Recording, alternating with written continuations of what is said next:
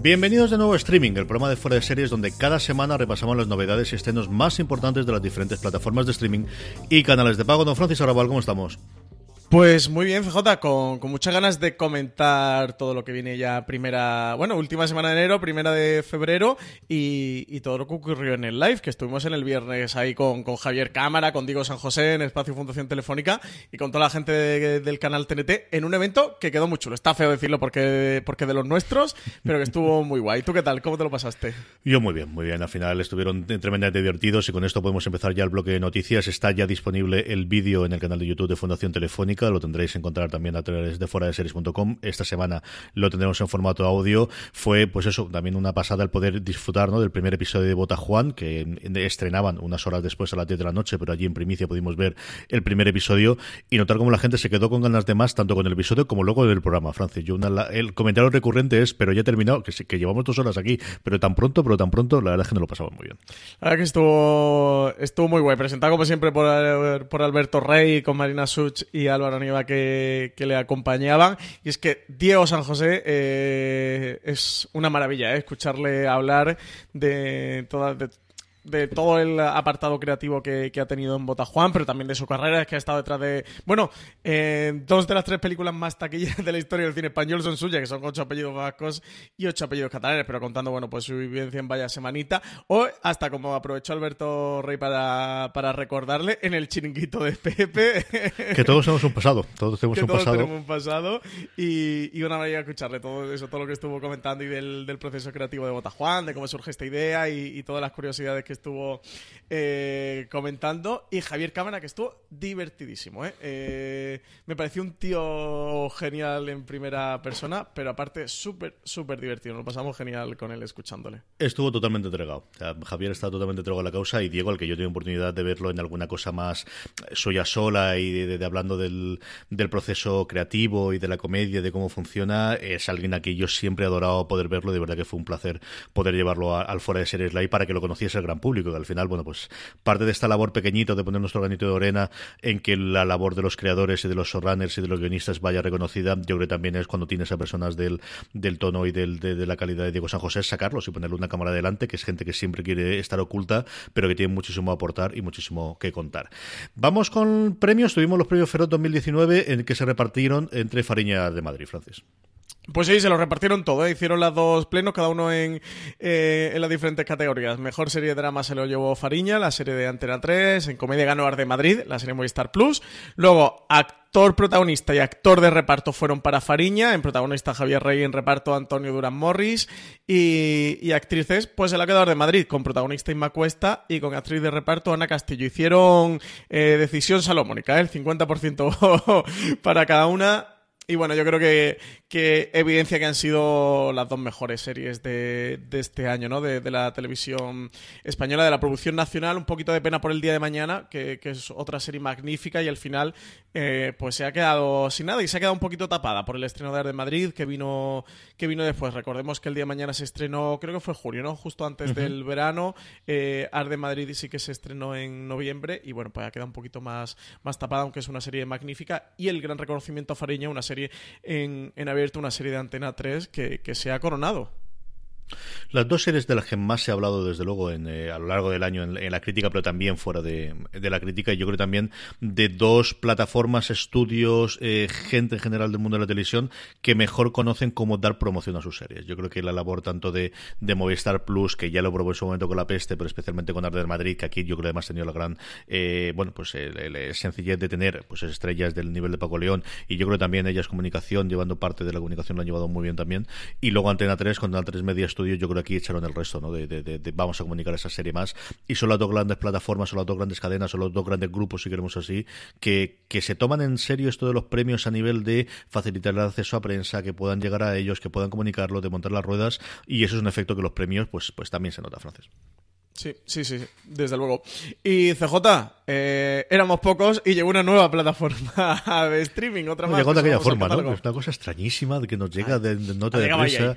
Yo además, como soy así de malicioso, me metí en, la página que venía y era una traducción de verdad sencillamente lamentable. Y espero que la hayan mejorado, porque una traducción de la página web americana con Google Translator de, nadie que, que, ya no te digo que tenga el español como primer idioma, sino como, como que le haya estudiado dos cursos en el Instituto Americano y entiende que está mal traducida. Pero el caso es que nos ha llegado a TV que es por todo lado una plataforma a la que yo tengo ganas de seguir y, siempre he oído hablar bien de ella en Estados Unidos, especializada, igual que BritBox, en llevar eh, producciones originales británicas.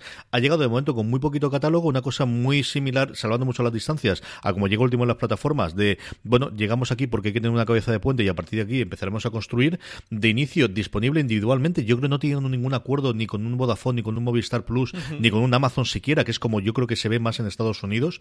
No sé si irán a por ahí los tiros de si han desembarcado para ahora poder entrar, si Amazon abre, que es mi, teoría, si Amazon abre la posibilidad de contratar canales dentro de Amazon o cuando llegue Apple la posibilidad de contratar canales dentro de, Apple, pero el caso es que ha llegado, no sabemos nada de suscriptores, no sabemos nada de catálogo, yo tampoco he llegado a trastearlo mucho más, no sé si tú has mirado alguna cosa, Francis.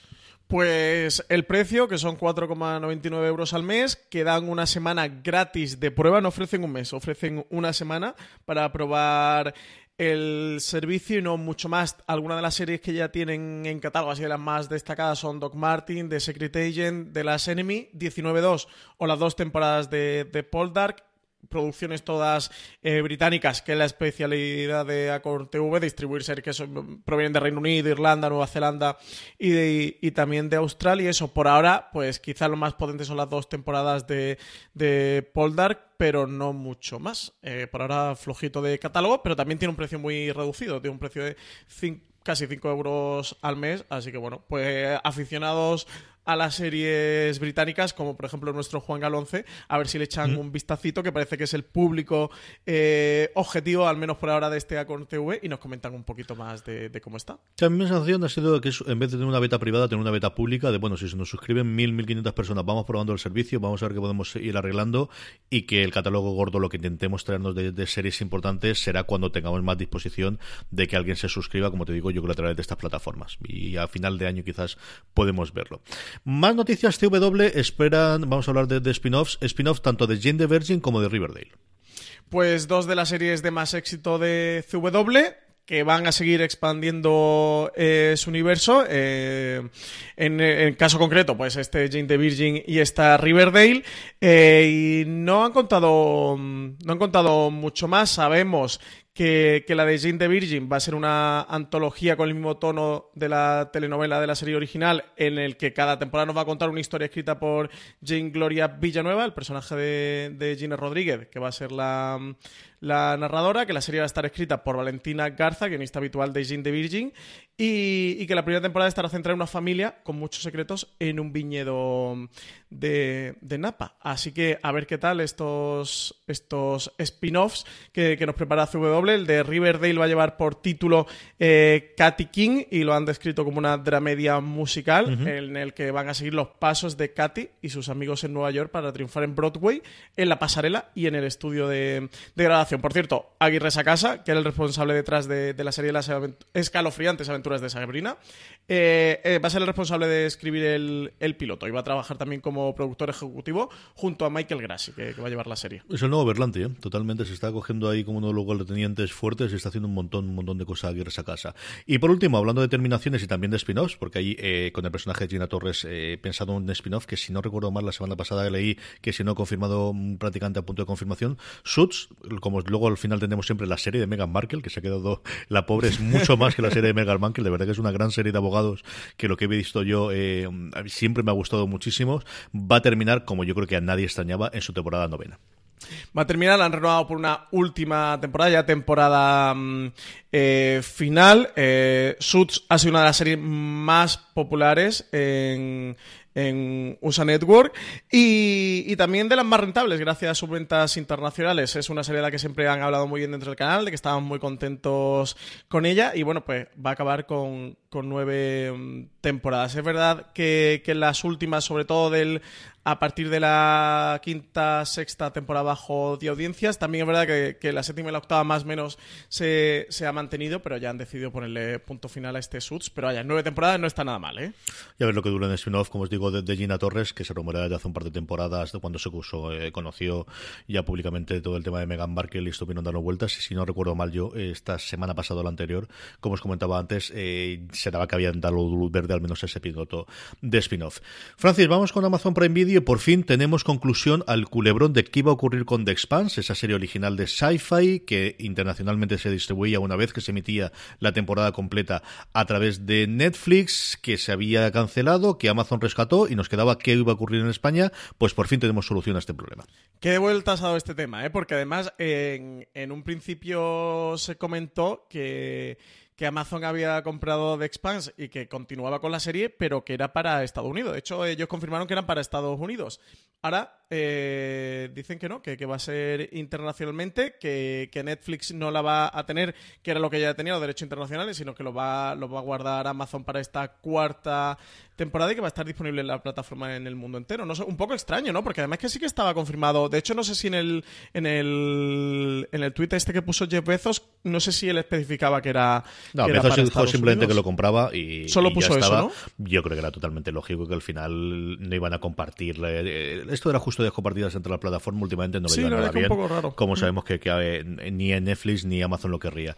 Aquí, al final, era una serie de la cual tendría los derechos de emisión a posteriori, pero yo creo que tampoco los tenía para toda la vida porque no eran eh, infinitos. Yo creo que es algo más parecido el contrato que tenía Netflix con, con Sci-Fi a lo que podía tener aquí Movistar con las series originales de Netflix o de HBO, que el, que esté para siempre en el catálogo, que tenía fecha de caducidad y yo creo que decidieron, bueno, pues no sé exactamente cómo harán sido las negociaciones, pero entraba dentro de la lógica al final, aunque hubiese que pagar una penalización, que lo mejor es posible que Amazon sea la única casa que tenga de Expanse, al menos la Expanse, la serie. Yo creo que de Expanse eh, hablamos mucho de Señor de los Anillos, pero es un universo que te da para hacer algo parecido a lo que está haciendo CBS o Access con el universo de, Star Trek, te da el universo de The Spans.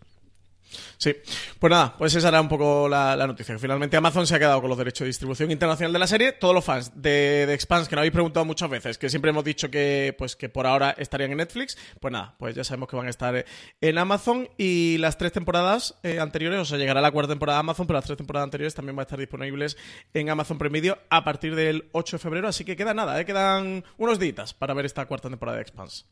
Vamos con Filmin. Filmin presenta las dos temporadas de la Liga de los Caballeros de League of Gentlemen se estrena el 29 de enero. ¿Qué es esto, Francis? Pues una cosa muy muy curiosa es una comedia británica de BBC Two eh, que tuvo cuatro temporadas eh, con un total de, 22 episodios de una serie que se estuvo emitiendo desde, desde 1999 hasta 2002, que luego hicieron una TV movie en 2005 y que en diciembre de 2017 eh, la BBC rescató para hacer tres, como una especie de miniserie de, tres nuevas partes para celebrar el vigésimo aniversario del, estreno de la serie. Em, como punto fuerte es que los, creadores y protagonistas son Mark Gatiss, eh, Steve Pemberton, eh, Rhys eh, Shersmith y, Jeremy Tyson, que forman este grupo de, los League of Gentlemen. Eh, algunos de los actores y creadores más importantes de, Gran Bretaña de los últimos años. Bueno, Mark yo creo que es un rostro muy conocido por todo el mundo, aunque sea por Sherlock, porque era el, que hacía de, hermano de Sherlock Holmes en la serie Sherlock de, BBC.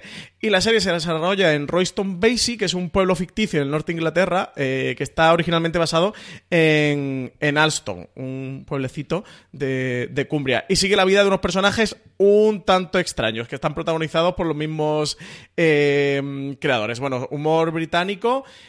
Eh, si habéis visto algo de Inside Number 9, es casi. No le podríamos llamar una precuela, pero casi un antecedente histórico muy claro de Inside Number 9. Y bueno, en cualquier caso, eh, trae las dos primeras temporadas eh, filming a España. Así que quien vaya buscando estas joyitas británicas por ahí desaparecidas o escondidas o que no habían llegado a España, pues que sepa que la pueden encontrar en el catálogo de, filming. Y desde luego, eso es una curiosidad. las críticas británicas siempre han hablado muy bien también eh, de, de, esta serie, eso como una pequeña joyita oculta. Así que, que nada, recomendarla. Por cierto, CJ, que en, que en The Expanse, que he dicho que íbamos a ver la cuarta temporada el 8 de febrero, no. El 8 de febrero se van a ver las tres primeras Sí, sí, temporadas sí, que sí, pasan eso- a Amazon Prime Video. que lo ha entendido todo el mundo, que, la cuarta se estrenará cuando se estrenen, lo que ocurre es la, largo de año, la mudanza 2019. es el 8 de febrero. O sea, el paso de las, de las temporadas que ahora actualmente hay en Netflix a, a Amazon con el estreno de la tercera, que yo no recuerdo si está ahora mismo en Netflix, eso se produce el 8 de febrero y la cuarta temporada se estrenará cuando corresponde estrenarse,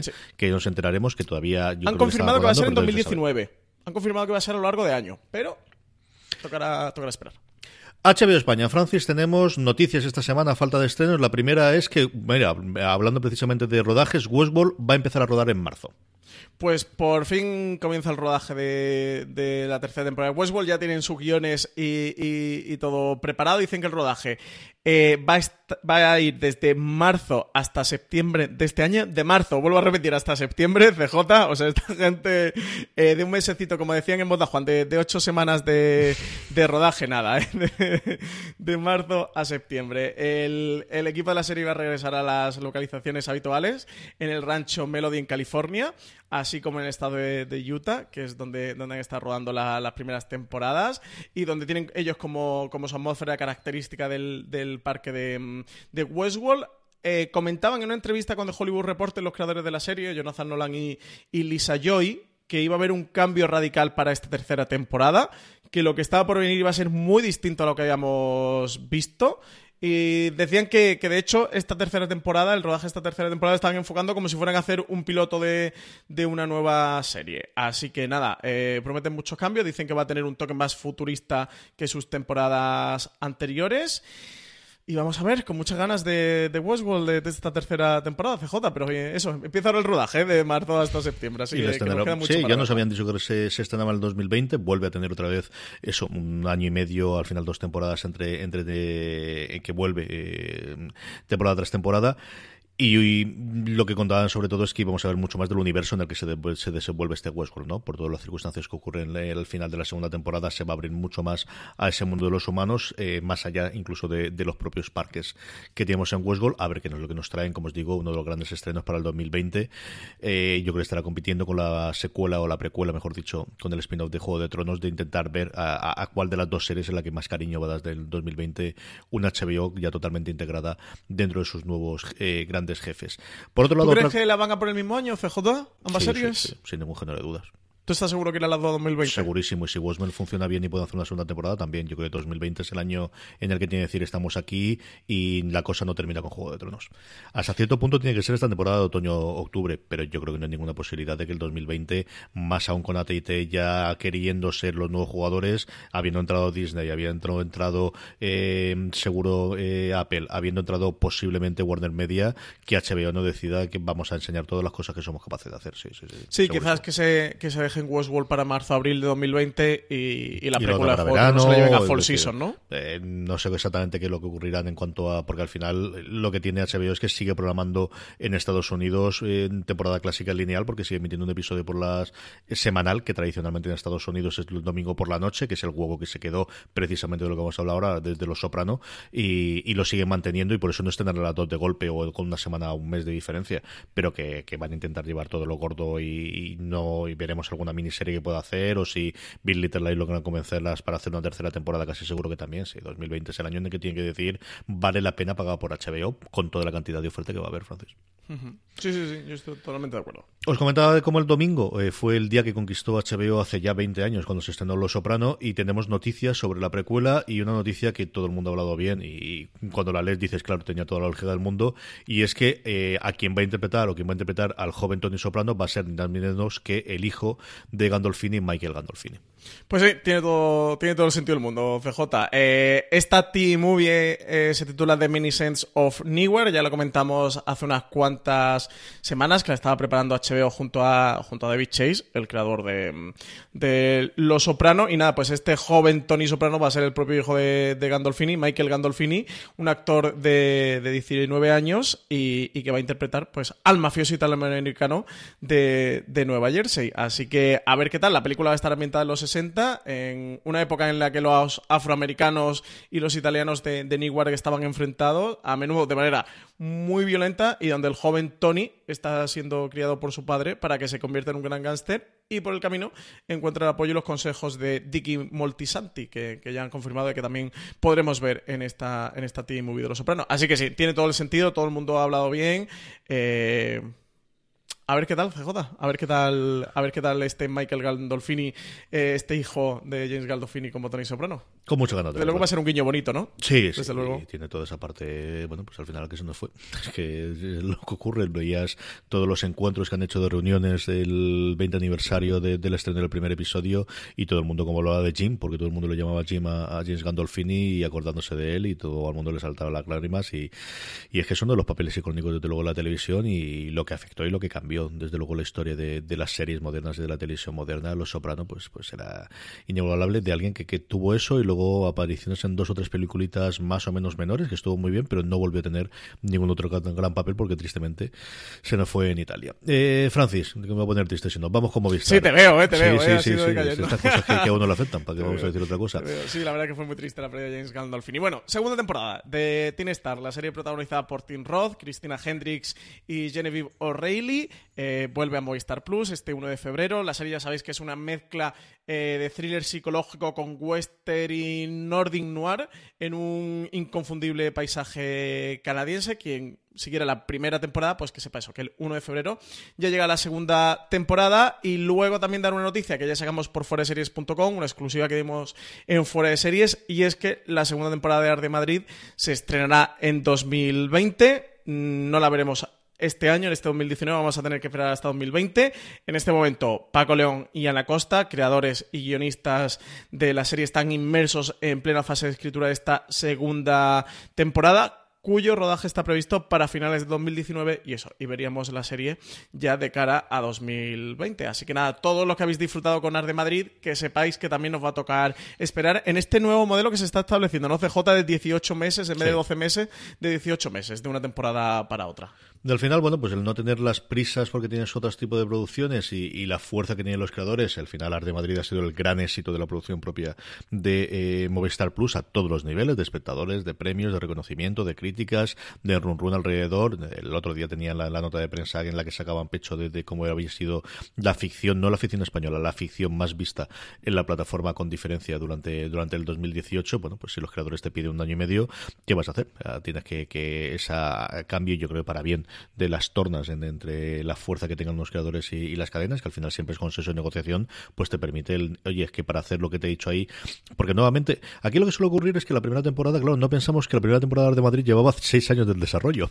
Entonces, es muy parecido, mi hermano siempre comenta lo de los discos de, los grandes grupos, que para hacer el primer disco has tenido toda la vida, pero para hacer el segundo disco, si te dan solo un año, es muy corto. Claro, cuando tú has tenido cinco o seis años, como ocurrió en este caso entre Ana, nos decía que eran las primeras ideas que ella tenía, y, y ya juntar con Paco y empezar a tener eh, la preparación de la primera temporada seis años y de repente tienes que concentrarlo en seis meses a hacer la segunda temporada, pues no va a salir tan bien, o creemos que no va a salir tan bien, y ellos también lo creen, como si le tienen un año y medio al menos para poder prepararla, Sí, sí, sí.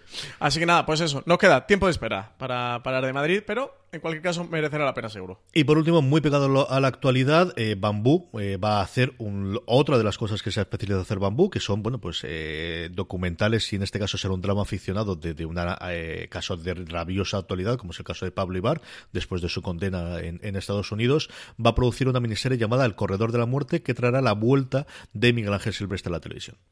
Aunque la condena no se decidirá hasta el próximo 25 de febrero, Pablo Ibar eh, fue declarado la semana pasada culpable del, del triple asesinato eh, que lo acusaban y en ese momento pues aprovechó Movistar Plus para anunciar que estaban desarrollando esta serie en el que Miguel Ángel Silvestre va a ser el protagonista, va a ser quien interprete a Pablo Ibar en la serie En el Corredor eh, de la Muerte que Bambú Producciones prepara para Movistar Plus.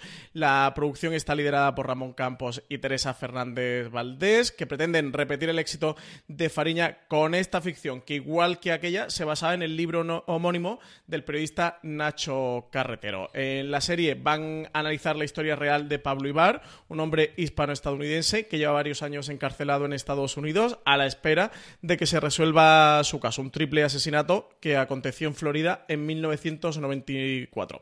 El jurado le ha declarado culpable de los seis cargos eh, de los que se le acusaba, entre ellos asesinato en primer grado y, robo a mano armada, y a falta de resolución la Fiscalía pide para él la, pena de muerte. Eh, la serie se va a articular en cuatro episodios de 50 minutos cada uno y va a estar dirigida por Carlos Márquez Marcet, director conocido por la película 10.000 kilómetros y Tierra Firme. Además ha anunciado que el rodaje va a comenzar eh, próximamente. Mucha curiosidad por, por ver qué es lo que ocurre. Y como comentábamos se, se, comunicó el que estaba producido, había ya una foto de rodaje y nos mandaron en la, en la nota de prensa con Miguel Ángel Silvestre y esta yo creo que intentarán estrenarla, si antes hablado del tiempo, aquí yo creo que van a, intentar eh, estrenarla bastante, bastante pronto para poder hacerla, para poder emitirla, bueno, mientras el caso todavía está candente y se oye. Y como comentaba Francis, una nueva unión entre Bambú y Nacho Carretero que es tremendamente fructífera como ha ocurrido con el caso de Faniña. Vamos con Netflix Francis, vamos con eh, los estrenos, antes de los estrenos del fin de semana, tenemos, mira, hablábamos antes de ella, la octava temporada de Suits va a llegar el 30 de enero a la plataforma, pero es el 1 de febrero cuando hay pues quizás dos de los primeros grandes estrenos del año de Netflix. Por un lado, Nat Flyers, que es la que más era conocida inicialmente por tratarse de una serie de George Martin, pero la que a mí más me atrae es esta muñeca rusa que se estrena igual que Night Flyers el 1 de febrero. Creada por Amy Poehler y Natasha Lyon, es una comedia negra que nos cuenta la historia de Nadia, una mujer que se ve atrapada en el bucle de una noche de fiesta en Nueva York, una noche que se repite sin que pueda evitarlo y que siempre acaba con un accidente mortal cada vez más absurdo, solo para volver eh, otra vez al punto de, partida. Esta es la premisa de la serie, que nos recuerda inevitablemente a Atrapado en el Tiempo o a la película también Feliz Día de tu Muerte. Lo que sí que comentaban era que a diferencia de, la comedia de terror del estudio Blumhouse de 2017, en el que la víctima del bucle era asesinada una y otra vez eh, y en la que descubrir la identidad de su asesino se convertía en el principal objetivo, en este este caso, Nadia siempre va a encontrar la muerte de forma accidental. A partir de ahí pues, va a empezar a cuestionarse el estado de su salud mental, pero mm, si veis el tráiler eh, vais a ver que, hay alguien eh, a quien parece que, le ocurre lo mismo lo que a ella y que nos va a dar un poquito un indicio, unas pistas de lo que está ahí ocurriendo. Quien quiere saber algo más de Muñeca Rusa, que se pase por foreseries.com, que ahí tenemos un articulito contando de qué va esta serie sobre todo eso, la, gente que está detrás, que una de ellas es nada más y nada menos eh, que la cómica Amy Poehler y también puede ver el tráiler que es muy curioso y además las críticas mm, americanas eh, estaban hablando muy bien de ella, ¿no? Pero que muy bien, pero que muy, muy, muy, muy bien. De, de, ser una de, las posibles sorpresas de Netflix de este año. Eh, la comparan desde luego con el, como decía eh, Francis previamente, la, comedia clásica, que yo al final siempre le llamo el Día de la Marmota, pero bueno, esto es lo, que ocurre con estas cosas. También la comparaban con Bandersnatch, porque ella también es una, está metida dentro del mundo de los videojuegos y hay algunas de las cosas que aparecen tiene la parte de videojuegos eh, Lo que digo yo es, desde luego, de, lo que ha estrenado Netflix junto con la, serie de De la semana pasada, lo que más, más ganas tengo de ver de este primero de año. Y la otra, como comentábamos, ha tardado más de lo que yo esperaba en estrenarse esto, porque recuerdo cuando hablamos de ella cuando estaba el trailer en la Comic Con, Night Flyers, que llega también el 1 de febrero. Sí, eh, llega esta serie de adaptación de un relato de George R. R. Martin, eh, serie del canal original en Estados Unidos Sci-Fi que trae España eh, Netflix. A lo largo de 10 episodios veremos cómo la misión de un grupo de 8 exploradores científicos y un telépata eh, a bordo de, la nave Night Flyer eh, van a tener que llevar a cabo la misión de interceptar un objeto volador no identificado. El motivo de esta misión será la búsqueda de la clave que permita la supervivencia de la Tierra ante la inminente amenaza de destrucción que pende sobre el planeta. En su avance, la tripulación va a ir descubriendo que la, que la misión está al acecho de fuerzas ocultas extraterrestres y de sus propias mentes. Pero no se vayan todavía porque tenemos mucho más estrenos en febrero y es que Netflix ya ha enviado su eh, bueno eh, planificación inicial, porque sabemos que siempre añaden alguna cosa a mitad de mes aproximadamente. ¿Qué es lo que nos espera de nuevas series de Netflix para este febrero de 2019, Francis? Pues ya hemos repasado Muñeca Rusa y Night Flyers, pero también llega Tirty John, esta serie del, canal Bravo que, consiguió colarse con, con Connie Britton en los eh, Globos de Oro que se estrena el jueves 14 de febrero. The Umbrella Academy, una serie de adaptación de un cómic homónimo. De esta no podemos de hablar Gerard todavía, Way. ¿no? De esta no se De puede esta hablar no todavía. podemos hablar todavía. Sí. Eh, nos queda hasta, hasta el 1 de febrero. Se levanta el embargo. Como estamos a 28 de enero, todavía no podemos hablar. Pero Pues la no vamos a hablar de esta entonces. La comentaremos. Viernes 15 de febrero. Esta se la tienen que apuntar, ¿eh? oyentes de Fuera de Series. Esta eh, bolígrafo. Bueno, bolígrafo no, rotulador rojo bien gordo en el calendario. Eh, luego, tercera temporada de día a día. Eh, la comedia de los Álvarez, que vuelve viernes 8 de febrero. Segunda temporada de Suburra también.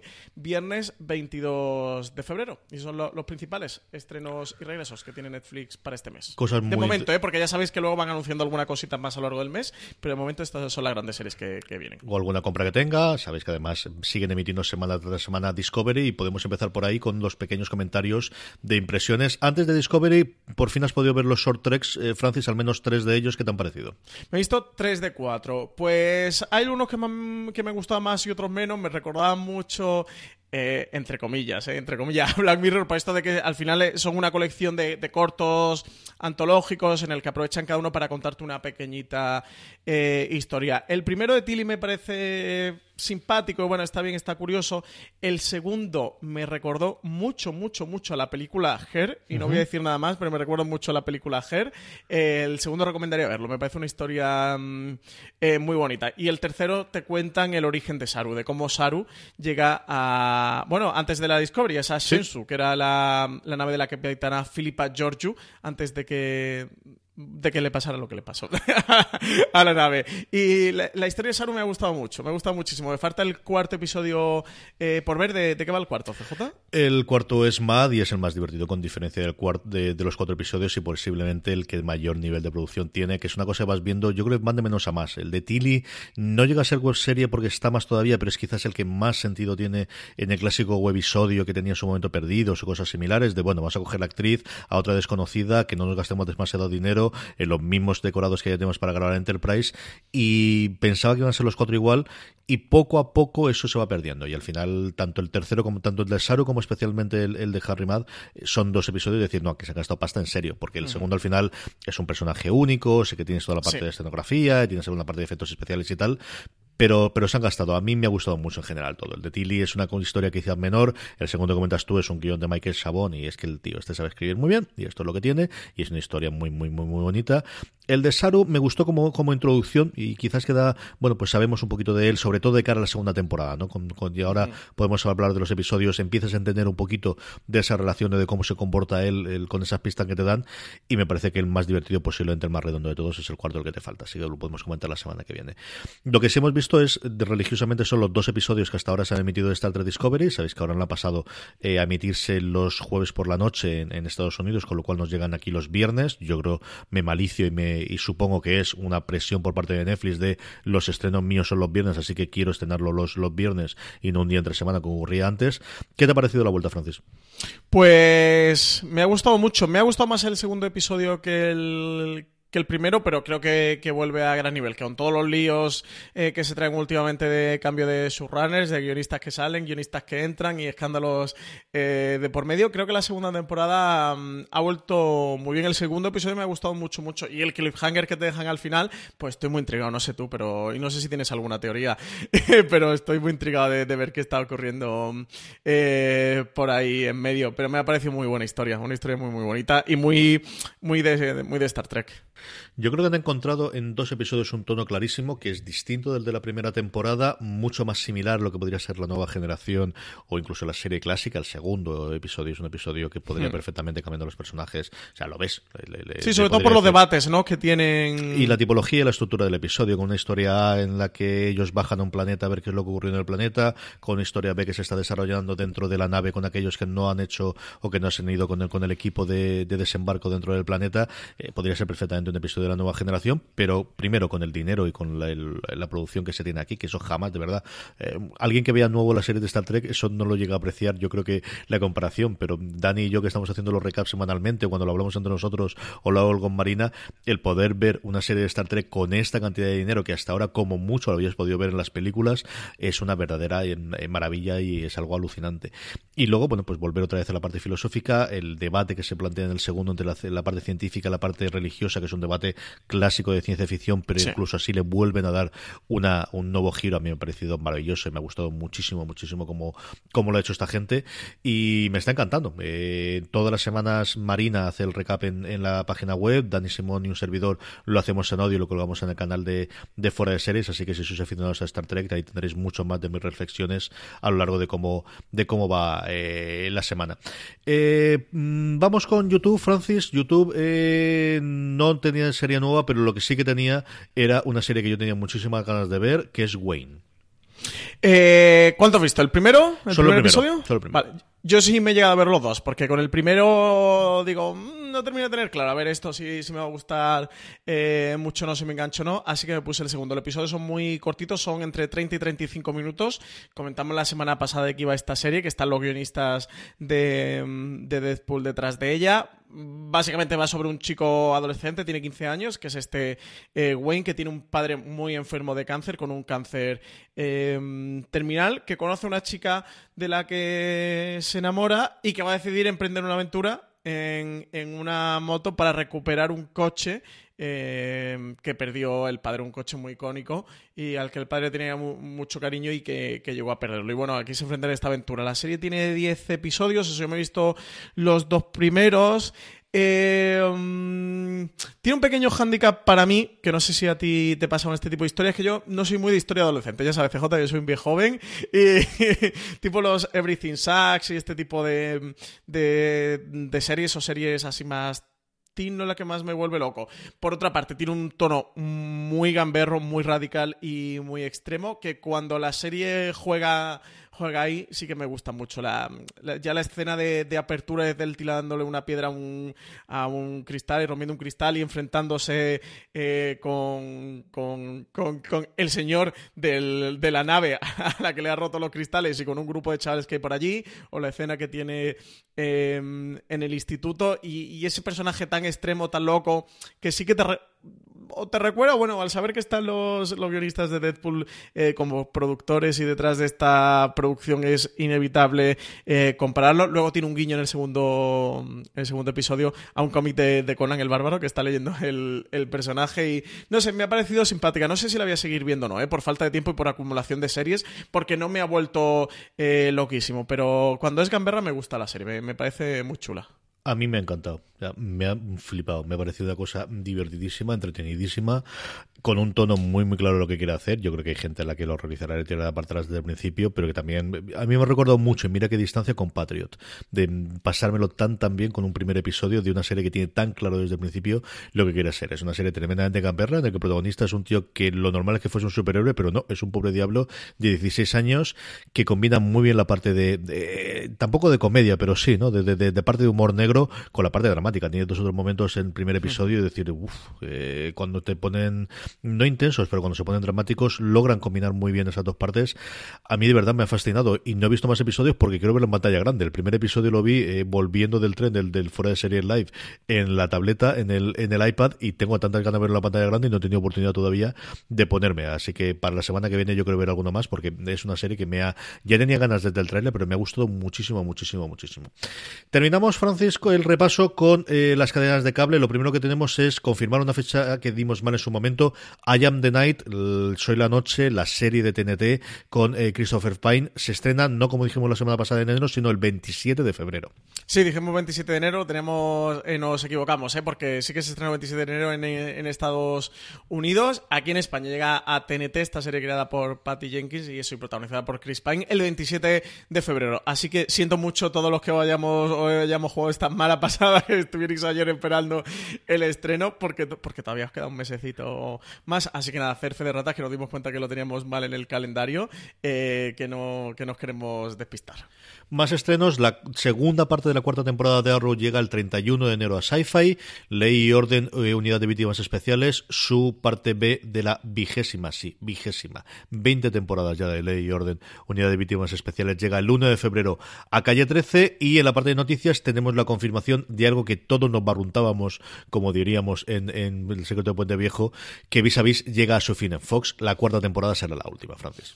Pues sí, ya han anunciado Fox. Ya en, en la presentación de la cuarta temporada, aquella rueda de prensa fue muy en tono de despedida. De hecho, se le llevó a preguntar a Daniel Pérez, que es el director de, de Fox, si estaban dando a entender que, que Vis a Vis se acababa por el tono eh, y, los comentarios que hacían los actores y también Iván Escobar, que es el, el que está de, creador eh, de la serie. Mm, en ese momento no comentaron nada, es lógico, no era el momento en la presentación de la cuarta temporada quizás eh, anunciar que, que, iba a ser la última temporada. Ya en cualquier caso, la serie se encuentra en el tramo final de la emisión de su cuarta temporada, ya han anunciado que va a ser la última. La serie va a concluir con la vuelta de del personaje de Macarena Ferreiro, interpretado por la actriz Maggie Cibantos. Y nada, pues se pone punto final a esta historia de las presas de, Cruz del Norte el, próximo 4 de, febrero, ya el lunes de la semana que viene. Tan solo le queda una semanita a Vis a Vis y, vamos a ver si sale algún spin-off o alguna historia de Vis a Vis o ya deciden ponerle este punto y final y a ver qué hace Fox a partir de ahora, porque recordad que la serie ellos la cogieron en el cambio hacia la tercera temporada de, de A3 Media, una A3 Media que no le había dado una nueva temporada y Fox decidió rescatarla y meterse así en hacer producción propia. La serie ha mantenido una media superior a los 300.000 espectadores, que está muy muy bien. De hecho, se, ha colocado entre las producciones españolas más vistas de la televisión eh, de pago. En Fox España solo ha sido superada eh, por The Walking Dead. Eh, así que, las audiencias han sido muy, muy buenas y, el recorrido que ha tenido la serie entre Fox ha sido muy satisfactorio eh, para el canal y siempre, siempre lo han comentado así. Así que nada, a ver qué pasa a partir de aquí con, con Vis eso, si nos sorprende con, con algo más o ya se le pone punto y final. Pero te estoy haciendo un spin-off, no, no hay ninguna posibilidad de que no hagan un spin-off de esto, Francis. ¿Tú estás convencido? Yo total y absolutamente. Totalmente. No lo sé. No lo sé, no lo sé. No te digo que sea este eh, año, no te digo que sea el siguiente, no te digo que Fox no haga algo de producción propia antes de volver a vender ese universo, pero yo creo que el nombre vis a vis, la gente que está implicada y, lo que le ha aportado, mm, por lo que nos llega, yo creo que, hombre, salvo que realmente no quiera absolutamente nadie o ellos quieran girar ahora totalmente a producción propia o decidan que no se meten de más producción propia, ahí ya no te dirá yo que no, pero que si siguen haciendo producción propia en Fox y no nos ha llegado nada diciendo quieren salir de este mundo, sino al revés, lo que estamos viendo es otros canales de pago españoles que están metiendo como comentábamos, TNT, yo creo que sí. Yo creo que el, nombre que tienen, al menos una más, yo creo que sí que hacen.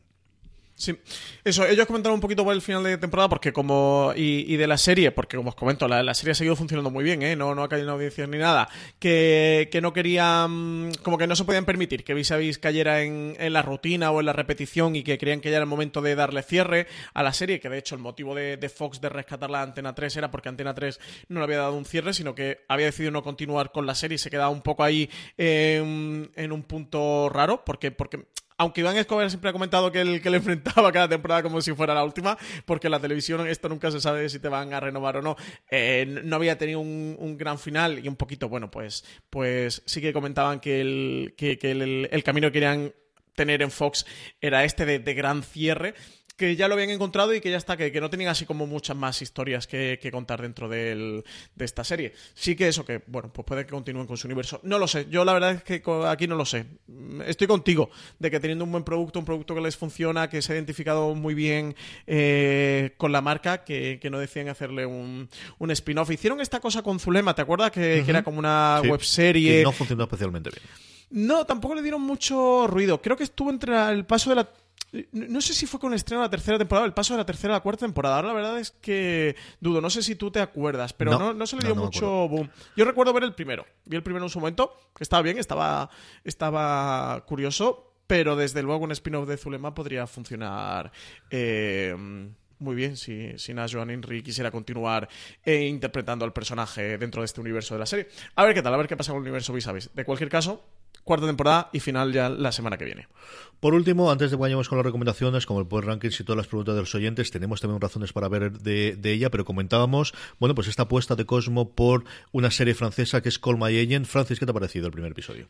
Pues yo sobre todo quería comentarla eh, aquí en stream, porque como tú dices, ya tenemos un, razones para ver, hay un programa de unos 20 minutos eh, que grabaron eh, María Santonja, creo que junto a Álvaro Nieva y, y Marichu Olazábal, y, lo tenéis en el feed del podcast de Forest Series si podéis escucharlo. Pero sí comentaros que a mí, como ya no, como no grabé razones para ver, que la serie me ha resultado muy simpática. De hecho, voy, voy a seguirla. Y la serie se centra en el día a día de una agencia de representantes. Es una serie mm, francesa han conseguido pescar a las grandes estrellas del cine francés, que es el verdadero motor de, esta serie. Bueno, pues pasarán por ahí Cécile de France, Jean Dujardin, Isabelle Huppert, Juliette Binoche. Bueno, pues lo más eh, dorado del, estrellato del cine francés. Eso, la serie se, envuelve en, una agencia de, de representantes que además se encuentra en un punto de inflexión porque el fundador y,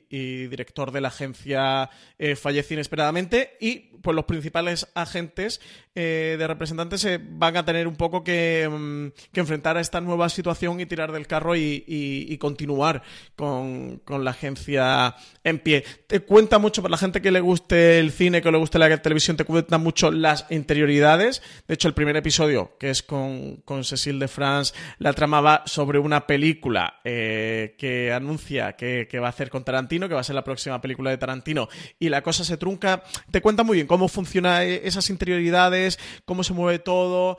Y al menos en el primer episodio, no sé qué tal con Juliette Binoche, eso, Andy Jardin y tal, cuando veamos, cuando sigamos viendo eh, la serie, que por cierto, la segunda temporada la van a estrenar a continuación de, la primera, porque la serie por ahora tiene tres temporadas. De la tercera no han dicho nada de momento, pero sí de la segunda eh, nos han comentado que la van a estrenar pegada a, a la primera. Te te, trae a la pantalla mucho de los debates eh, que hay en torno a los actores. En, concreto con Cecile de France es una actriz que se enfrenta a los 40 años y el problema que tiene en, esta película de Tarantino es que, pues que deciden que es eh, cuando ya está aprobada en el, en el casting y ya eh, le han comentado que va a ser la, actriz para la serie, pues que han cambiado de opinión porque creen que es muy mayor para, para, su personaje. Y se plantean todo el tema de cirugía estéticas, etcétera, etcétera. Entonces, una actriz como Cecile de France, que se está interpretando a, ella misma, hace de, la propia Cecile de France, no hace de otro personaje, eh, se exponga ¿no? como a ese debate de ella eh, que está ahí en la frontera con, los 40, qué pasa con, una actriz cuando cumple los 40. De hecho,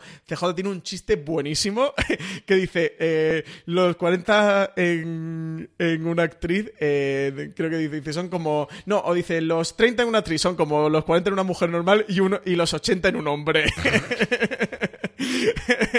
Venía así a decir el chiste. Entonces, bueno, tiene mucha socarranería, hace mucho humor, se ríe mucho de la propia eh, industria, del funcionamiento de la industria y mete muchas pullas. A mí lo que más me gustó es eso, ver ese papel de, ese papel de Cecil de France y ver cómo ya consigue o, llega a exponerse a, un debate como ese, de oye, que es que tienes 40 años, es que ya eh, quieren que sigas haciendo, que tienes veintitantos y, que te tienes que operar y tienes que poner voto y tienes que pasar por cirugía estética y demás, ¿no? De, cómo se enfrentan las mujeres eh, y las actrices a, esa mm, problemática dentro del, cine. Así que nada, recomendar Call My Yo la, sabes que a mí me gusta mucho el mundo del cine y del audiovisual y de la industria por dentro, así que yo voy a seguir viéndola.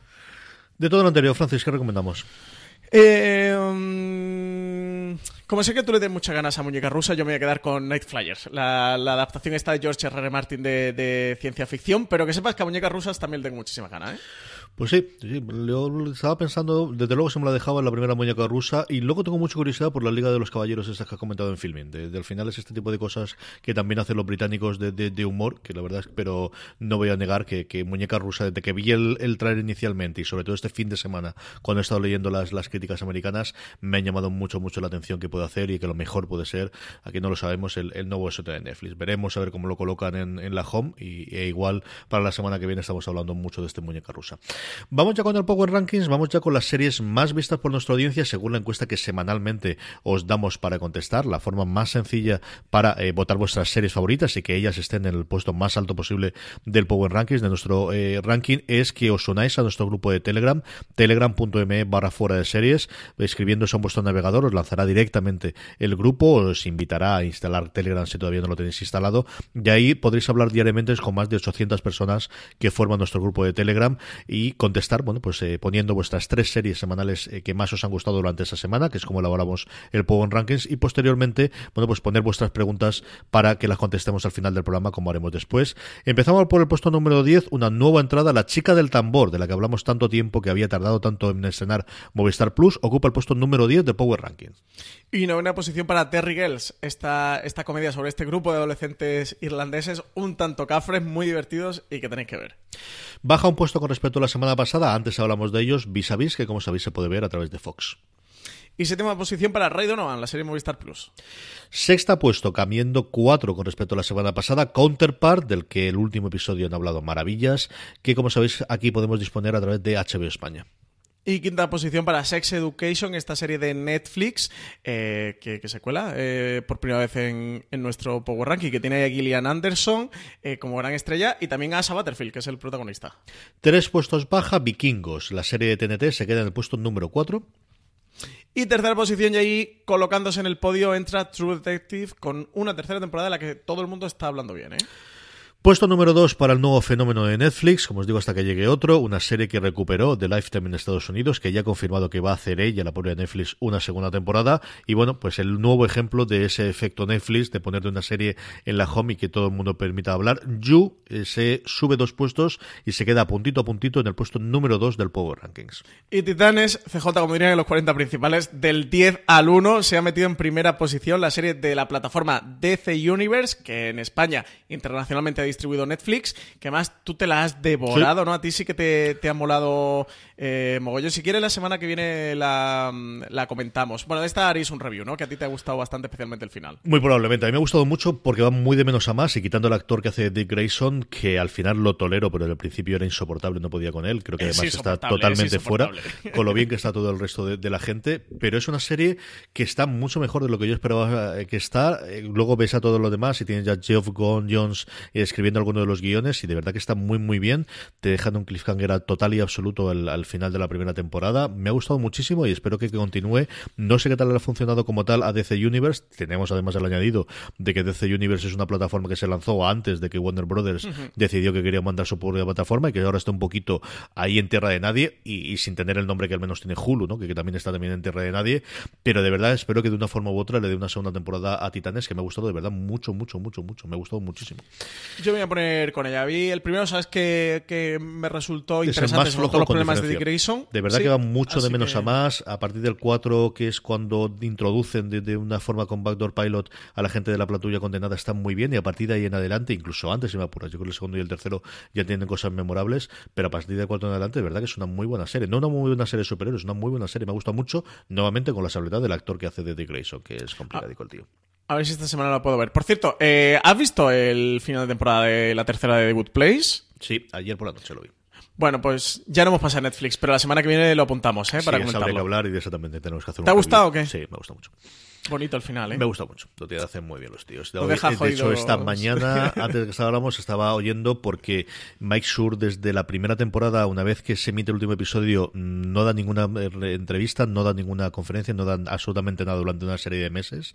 Se ha ido, por ejemplo, también del podcast que hace con Joe Ponzansky, ya ha dicho que, desaparece durante uno o dos meses. Y el único sitio donde ha hablado del final como tal es en el podcast oficial de The Good Place de NBC. Está él y está Ted Danson eh, hablando sobre, sobre el último episodio y la temporada completa y vale muchísimo la pena que, lo descarguéis y lo que lo legáis. Francis, vamos con las preguntas de los oyentes. Yo creo que nos queda para contestar cuatro o cinco como mínimo, sí que nos dará tiempo a hacer. Eh, primera pregunta. Pues Olmo Eras dice, mi pregunta es muy sencilla. ¿Qué eh, asterisco, asterisco, asterisco tiene que hacer Counterpart para que le den algún premio? Dice que para él fue la mejor serie de 2018 y que la segunda temporada no se queda corta, que a la sublime interpretación de J.K. Simmons en esta temporada se le añade la de Harry Lloyd, sobre todo a partir de que aparece su otro yo. Dice que es espectacular. Para los premios una cosa muy fácil y es no estar en Star. Claro, el gran problema que tiene por los premios es que la cadena. Es curioso cuando se hagan esta pregunta esta semana en la que precisamente por Twitter hablaba el el, propio productor ejecutivo, porque se hablaba pues de lo que he comentado antes del efecto Netflix, ¿no? De, cómo de repente hay una serie en Netflix y era a raíz, lo comentaban en el, en el podcast que tienen todas las semanas con eh, Tim Goodman, eh, Jason Snell, que se llama The TV Talk Machine, y comentaban cómo el efecto Maricondo había llegado muy muy fuerte en Estados Unidos y a raíz de eso hablaban varias de las de las eh, de personas de showrunners y de creadores de si no tiene la serie en Netflix parece que no exista para muchísima gente. Y contestaba el tío de Counterpart a mí me lo vas a contar ¿no? y, que tiene una muy gran serie y, ocurre. Yo creo que es un efecto que cada vez vamos a tener más que el, estar en un canal oscuro.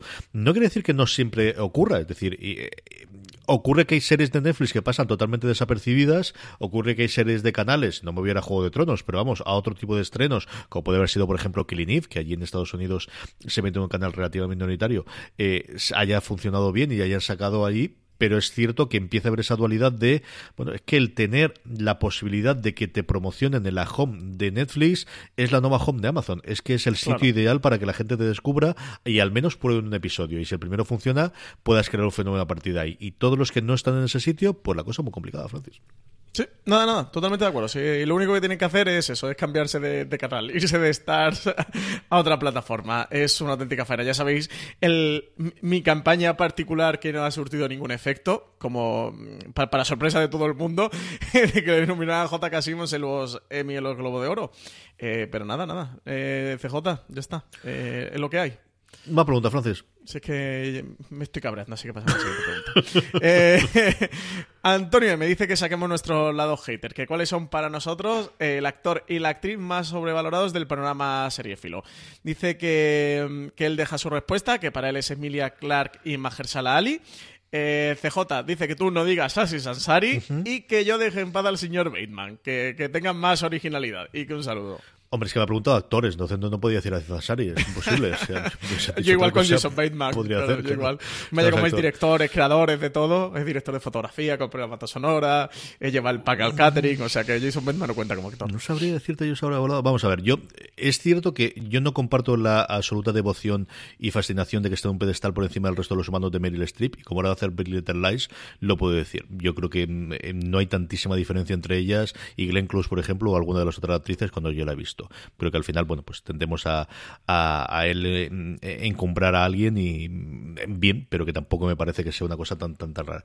Y actor ahora mismo, es que lo único que se me viene es el de el de el de Dick Grayson que comentamos antes, pero ahí no estoy que sea regalo, es que el tío es malo, no hay, que darle mucho más vueltas. Sí, ese pobre no está De buenas a primeras, ahora mismo no quería. No, no tengo ninguno de la cabeza, Francis. Yo como actor tengo clarísimamente por los premios que todos los santos años lo nominan, eh, pero una y otra vez, y es increíble, que es con Lives River, por, por Rey Donovan. No entiendo que Rey Donovan esté nominada a ningún premio, entiendo que la gente lo disfruta y se lo pase bien viendo Rey Donovan, pero que esté nominada a ningún premio, no lo entiendo y que Leifes River todos los años lo nominen a mejor actor, a River, en serio, es el, bueno, iba a decir, Jason Bateman es el Leifes River de Hacendado, el de AliExpress, pero son dos caras de la misma moneda. Es que estos dos señores no pintan nada en ningún, en ningún mejor nada y, tampoco mejor actor. Eh, en cuanto a actrices así muy sobrevaloradas, y no lo tengo tan claro. Eh, tengo mucha fijación con Jason Bateman y, y River, son mis dos caballos de batalla, porque encima de eso, encima los nominan a, a premios. A ti lo que te cabre es lo que lo nominas a los premios, sí. Claro, claro, a mí me cabe, o sea, claro, no que estén sobrevalorados, cada uno sobrevalora lo que le da la gana. Eh, lo que me molesta es que, que los Emmys o los de Oro los, los nominen. En actrices es que últimamente las nominaciones han sido categorías muy disputadas. Eh, no sé, tiro de memoria, ¿eh? pero no, no, caigo en ninguna que haya dicho, pero, pero esta mujer que pinta aquí, ¿no? Eh, no, no, últimamente no. En actrices no. Es verdad que Emilia Clark, por ejemplo, está en un pedestal, pero es que... Mm, es que Daenerys Targaryen, o sea, pues ya está. Es el actor tenía más en su, en su, época. Yo creo que se me ha pasado cuando se nominaban muchísimas comedias eh, que funcionaban muy bien en canales en abierto. Yo veía otro tipo de comedias o distinto y, no había, ¿no? Yo creo que, hubiese nominaciones, pues yo qué sé, John Cryer. Lo que pasa es que el tío tampoco lo hacía mal, pero pero no no no, no tengo. Ahora mismo no se me viene ninguno, ninguno a la cabeza de actor. Quizás eso. Algunas de las nominaciones que había en su momento, sea de Mother Family o sea de Dos Hombres y Medio, sea alguna de estas series de, de algunos de los que había que estaban bien, pero que había mucha gente que me gustaba muchísimo más. Eso sí, sobre todo si tomamos por la, por la parte de premios. Esta pregunta muy divertida, Francis. Está muy divertida. Eh, Maricondo, CJ, que nos ha escrito, como le hemos hecho hasta razones para ver, en ordenar con Maricondo, nos ha escrito. Dice que qué series nos hacen felices y cuáles eh, despedimos dando las gracias. ¿Tú qué, qué, series, qué series abrazas y CJ y sueltas? Yo que despedimos dando las gracias muchas, muchísimas, cada día más. Es una cosa continua y constante y algunas incluso a mi pesar. De verdad que, que, aunque me gustan, pues al final no tienes tiempo y no ¿Abrazas el Apple TV y le dices que no te hace feliz? No, hombre, las abrazo metafóricamente. Le digo gracias por este entendimiento de estas horas y no puedo hacer más. ¿Qué series me hacen feliz? A mí me hay dos comedias que siempre me hacen feliz todas las semanas eh, recientemente que son The Good Place y Brooklyn Nine-Nine en tonos distintos porque son humores diferentes pero que todas las semanas logran sacar una sonrisa y luego eh, recientemente Patriot es otra que también me hace feliz cuando veo cualquier episodio y Wayne lo que poquito que he visto de verdad el primero salió una carcajada aparte de que me reí dos o tres veces muy fuerte en el tren me sacó una carcajada yo, las series que, que, me hacen muy feliz semana a semana ahora es Star Trek Discovery que se está emitiendo. Counterpart también me hace muy feliz eh, semana a semana. Y cuando emiten Westworld y, Juego de Tronos. Esas son de las que de las que me dan felicidad todas las semanas. Eso, digo series que se emiten semana a semana, no, no de golpe así en modo Netflix. ¿Y cuál despido dando las gracias? Pues ha habido dos series que constantemente las abrazo y digo no me dan felicidad y las suelto. Pero CJ luego termino yendo al, al, al a la basura, al, contenedor de reciclaje de series y, vuelvo, hurgo entre ella y la vuelvo a recuperar. Que básicamente es The Walking Dead, una serie que, que, he ido a abandonar varias veces y al final siempre la vuelvo a recuperar. Y la otra fue Big One. En la décima temporada la dejé y, como María Santonja la seguía viendo, al final me volví a reenganchar, vi los episodios atrasados que, me habían quedado y, la undécima temporada la vi semana a semana y la duodécima también la llevo eh, semana a semana. La verdad es que esta temporada me está gustando, pero la décima, por ejemplo, ya sí que me... La, serie no era tan brillante como, como, en temporadas anteriores y dije, mira, ya he visto nueve temporadas de, de Big Bang y estoy viendo una décima, he visto suficiente Big Bang, no pasa nada porque, porque la dejé y cogí la dejé, pero al final la he retomado. Por cierto, otra de las series que me hacen muy feliz semana a semana es The Good Place. ¿eh? Esta es otra de las que veo semana a semana. Y eso, no sé, que haya despedido así. O sea, entiendo por despedir de que haya visto mucho, o al menos varias temporadas, y la haya terminado soltando. Eh, no caigo ahora. Eh, te diría que The Walking Dead, que es la que esa, constantemente voy, voy abandonando, pero al final termino rescatando siempre. Mira, yo un caso curioso, una que despedí y no llegué a ver los últimos episodios fue The Good Wife y cuando se estrena The Good Fight es una de las series que veo semana tras semana y me hace muy muy feliz. Así que con esa yo creo que podemos cerrar. Una o dos preguntas más si quieres, Francis. Eh, Javier García nos pregunta si existe alguna app para ordenar tus series vistas y que te diga cuándo es el próximo capítulo y en qué plataforma lo ponen en España. Dice que hay a veces que tantas series simultáneamente no recuerdan qué plataforma las veía. Que gracias. Pues para las dos primeras sí, la tercera es la parte que es más complicada porque al final todo bebe de, un eh, feed. Yo para las dos primeras cosas que es ordenar las series vistas y cuándo es el próximo episodio utilizo, como yo creo la mayoría de la gente que está en el grupo de Telegram de fuera de series TV Time. Y luego la tercera Just Watch quizás es la más eh, la, más certera en decir dónde se emiten los episodios en España, ¿no, Francis? Sí, no, yo estoy contigo. Em, para saber eh, dónde se emite una serie, diría que lo único que hay, bueno, aparte meterte por webs o buscar por web, pero como app, al menos que yo conozca, es eh, Just Watch. Es para mí es la mejor, funciona muy bien, eh, no se le escapa nada y siempre la, información es, es, buena. Incluso hay veces que una serie tiene dos temporadas en HBO, pero la tercera está en Amazon Prime Video, te lo desgrana temporada por, por temporada y es muy útil, es bastante sencilla, tiene app en el móvil, tiene navegador web y luego para verlo por dónde voy de una serie o cuando se emite el próximo episodio, TV Time. Eh, yo es la que uso. Yo, igual que tú, CJ. Yo creo que casi todos los seriéfilos que usamos aplicaciones para esa funcionalidad son esa. El problema de TV Time es eso, que te, te dice, por un lado, cuándo se emite en Estados, bueno, Estados Unidos o país original, eh, y, el canal que te da es el de también el de Estados Unidos o país original. O sea que no te sirve para ver cuándo la emiten en España, a no ser que vaya en simultáneo. Para dónde se emite, yo creo que no tardará mucho en llegar, igual que ahora cuando buscas un nombre de una serie en Google, eh, te aparece la ficha técnica que elabora la propia Google antes de aparezca el enlace a Wikipedia o cualquier cosa o alguna noticia que podéis leer en fuera de series. Yo sé que en Estados Unidos ahora también te aparece la cadena en la que se emite, así que yo creo que eso es un salto que no tardará demasiado en llegar al resto de los países, de que aparezca a lo mejor la cadena original de emisión y la cadena no se emite dentro del, de cada uno de los países de los buscadores. Yo no creo que eso tarde demasiado para, para que venga que simplemente con una búsqueda del nombre en Google lo tengamos, lo tengamos disponibles. ¿Alguna pregunta más, Francis? Eh, Juan Carlos Bello Castro nos pregunta CJ qué plataforma es menos políticamente correcta y cuál la que más. Hombre, siempre ha sido marca de la casa HBO, con la parte de menos políticamente correcta. FX también lo es, aunque es cierto que hay líneas en las que no pasan, especialmente de, desnudos y de, alguna cosa de violencia, porque se emite en cable básico en Estados Unidos. Pero yo creo que, transgresoras eh, casi todas lo han sido. La que mm, eh, más políticamente correctas suelen ser, bueno, pues Disney tiene pinta de que va a llegar a ser así, Apple también, pero también, como os digo, dentro de esas líneas que quizás han magnificado mucho el tema de que Apple buscaba no tener series eh, con, con la cantidad de, desnudo y de violencia, que al final fundamentalmente lo que tienes sangre que, tenía Apple, bueno, pues FX, que sin esas eliminaciones ha hecho cosas maravillosas. Así que mm, posiblemente, si hay a quedar una, yo creo que sería HBO, lo que la ha tenido los últimos 20 años, aunque luego, bueno, pues Netflix tiene sus cosas también y cada una tiene sus cosas, y la que más se queda con, con esa parte puede ser una propia Apple o un Disney en el futuro. Sí, yo estoy contigo. las que más van a ser eh, Disney por un claro sentido, y además porque el contenido adulto se lo van a llevar a, a Hulu o a FX, o sea que Disney va a ser bastante blanca en ese sentido y, series como la de Star Wars o, las series de Marvel, bueno, ya lo veis en las películas eh, de Marvel en cine, sí que van a mantener, ¿no? El, eh, en cuanto a tacos, desnudos... Mm. Eh, más restricciones, violencia, pues bueno, pues en Vengadores no, no, no falta que se pegan de leche, pero en una violencia explícita, eh, no ves sangre, no ves un descuartizamiento, no, no ves cosas eh, muy bestias. Y, y Apple ya lo han comentado, ¿no? De que sí que van a mantener un tono, o parece que van a tener un tono más familiar o más eso políticamente correcto, más para todos los públicos, más eso. Una plataforma un poco familiar, igual que, que Disney, la menos políticamente correcta, pues sí, siempre ha sido HBO. Si nos vamos a canales, no a plataformas, pues Stars, Cinemax, FX, siempre han sido los canales que me han abrazado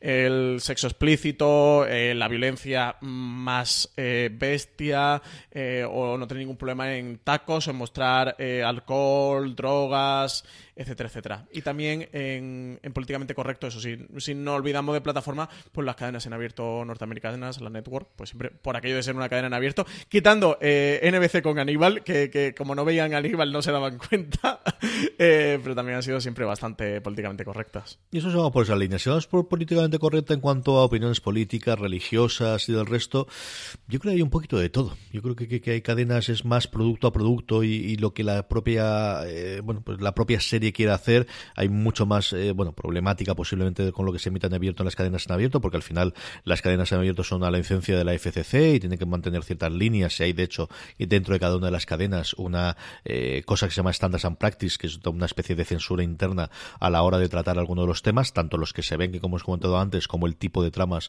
o el tipo de historias que se van a contar para que no levante ampollas a determinados sectores en Estados Unidos, que fundamentalmente al final siempre son temas políticos y religiosos. Y yo creo que ahí nuevamente las plataformas, cuanto más de pago es, mayor libertad tienen los creadores para meterse con un lado o con otro. Eh, pero un poco más, yo creo que al final viene a ser más o menos lo mismo. Gracias. Sí, ABC siempre también ha sido bastante blanquita, ¿no? Para algunas cosas sí, para otras menos. Al final ABC es Disney, ¿no? Pero yo que sé, la primera que, por ejemplo, ha apostado con cosas como Blackies o que ha tenido cierto tipo de, series para alguna cosa de, minorías, no lo sé. Como digo, depende realmente por dónde coge la parte políticamente correcta. Pero sí, en general, las cadenas en abierto, bueno, pues tienen ese handicap de que, tanto por un lado, por el, buscar eh, no levantar demasiadas ampollas para que le vea todo el mundo o que lo pueda ver todo el mundo, y por otro lado, el, el, tema de al final tiene la licencia y tiene la censura interna, pues siempre es la que de alguna forma te va, te va a esa parte. Con esto terminamos, Francis. Eh, recordad que tenemos eh, el podcast disponible siempre en nuestro canal de podcast, simplemente en vuestro reproductor buscar fuera de series y ahí tenéis todos los programas del canal, que además nos ayuda muchísimo a ganar visibilidad si nos dejáis cinco estrellas en iTunes o en la parte de podcast de vuestro iPhone una reseña positiva, que nos podéis ayudar y si dejáis además una reseña la leeremos igual con las preguntas para el programa que tiene. Don Francis Arrabal, volvemos la semana que viene con streaming. Pues hasta la semana que viene, FJ. A todos vosotros, gracias por escucharnos. Mucho más contenido como decía en fuera de series.com. Recordad, tened muchísimo cuidado ahí fuera.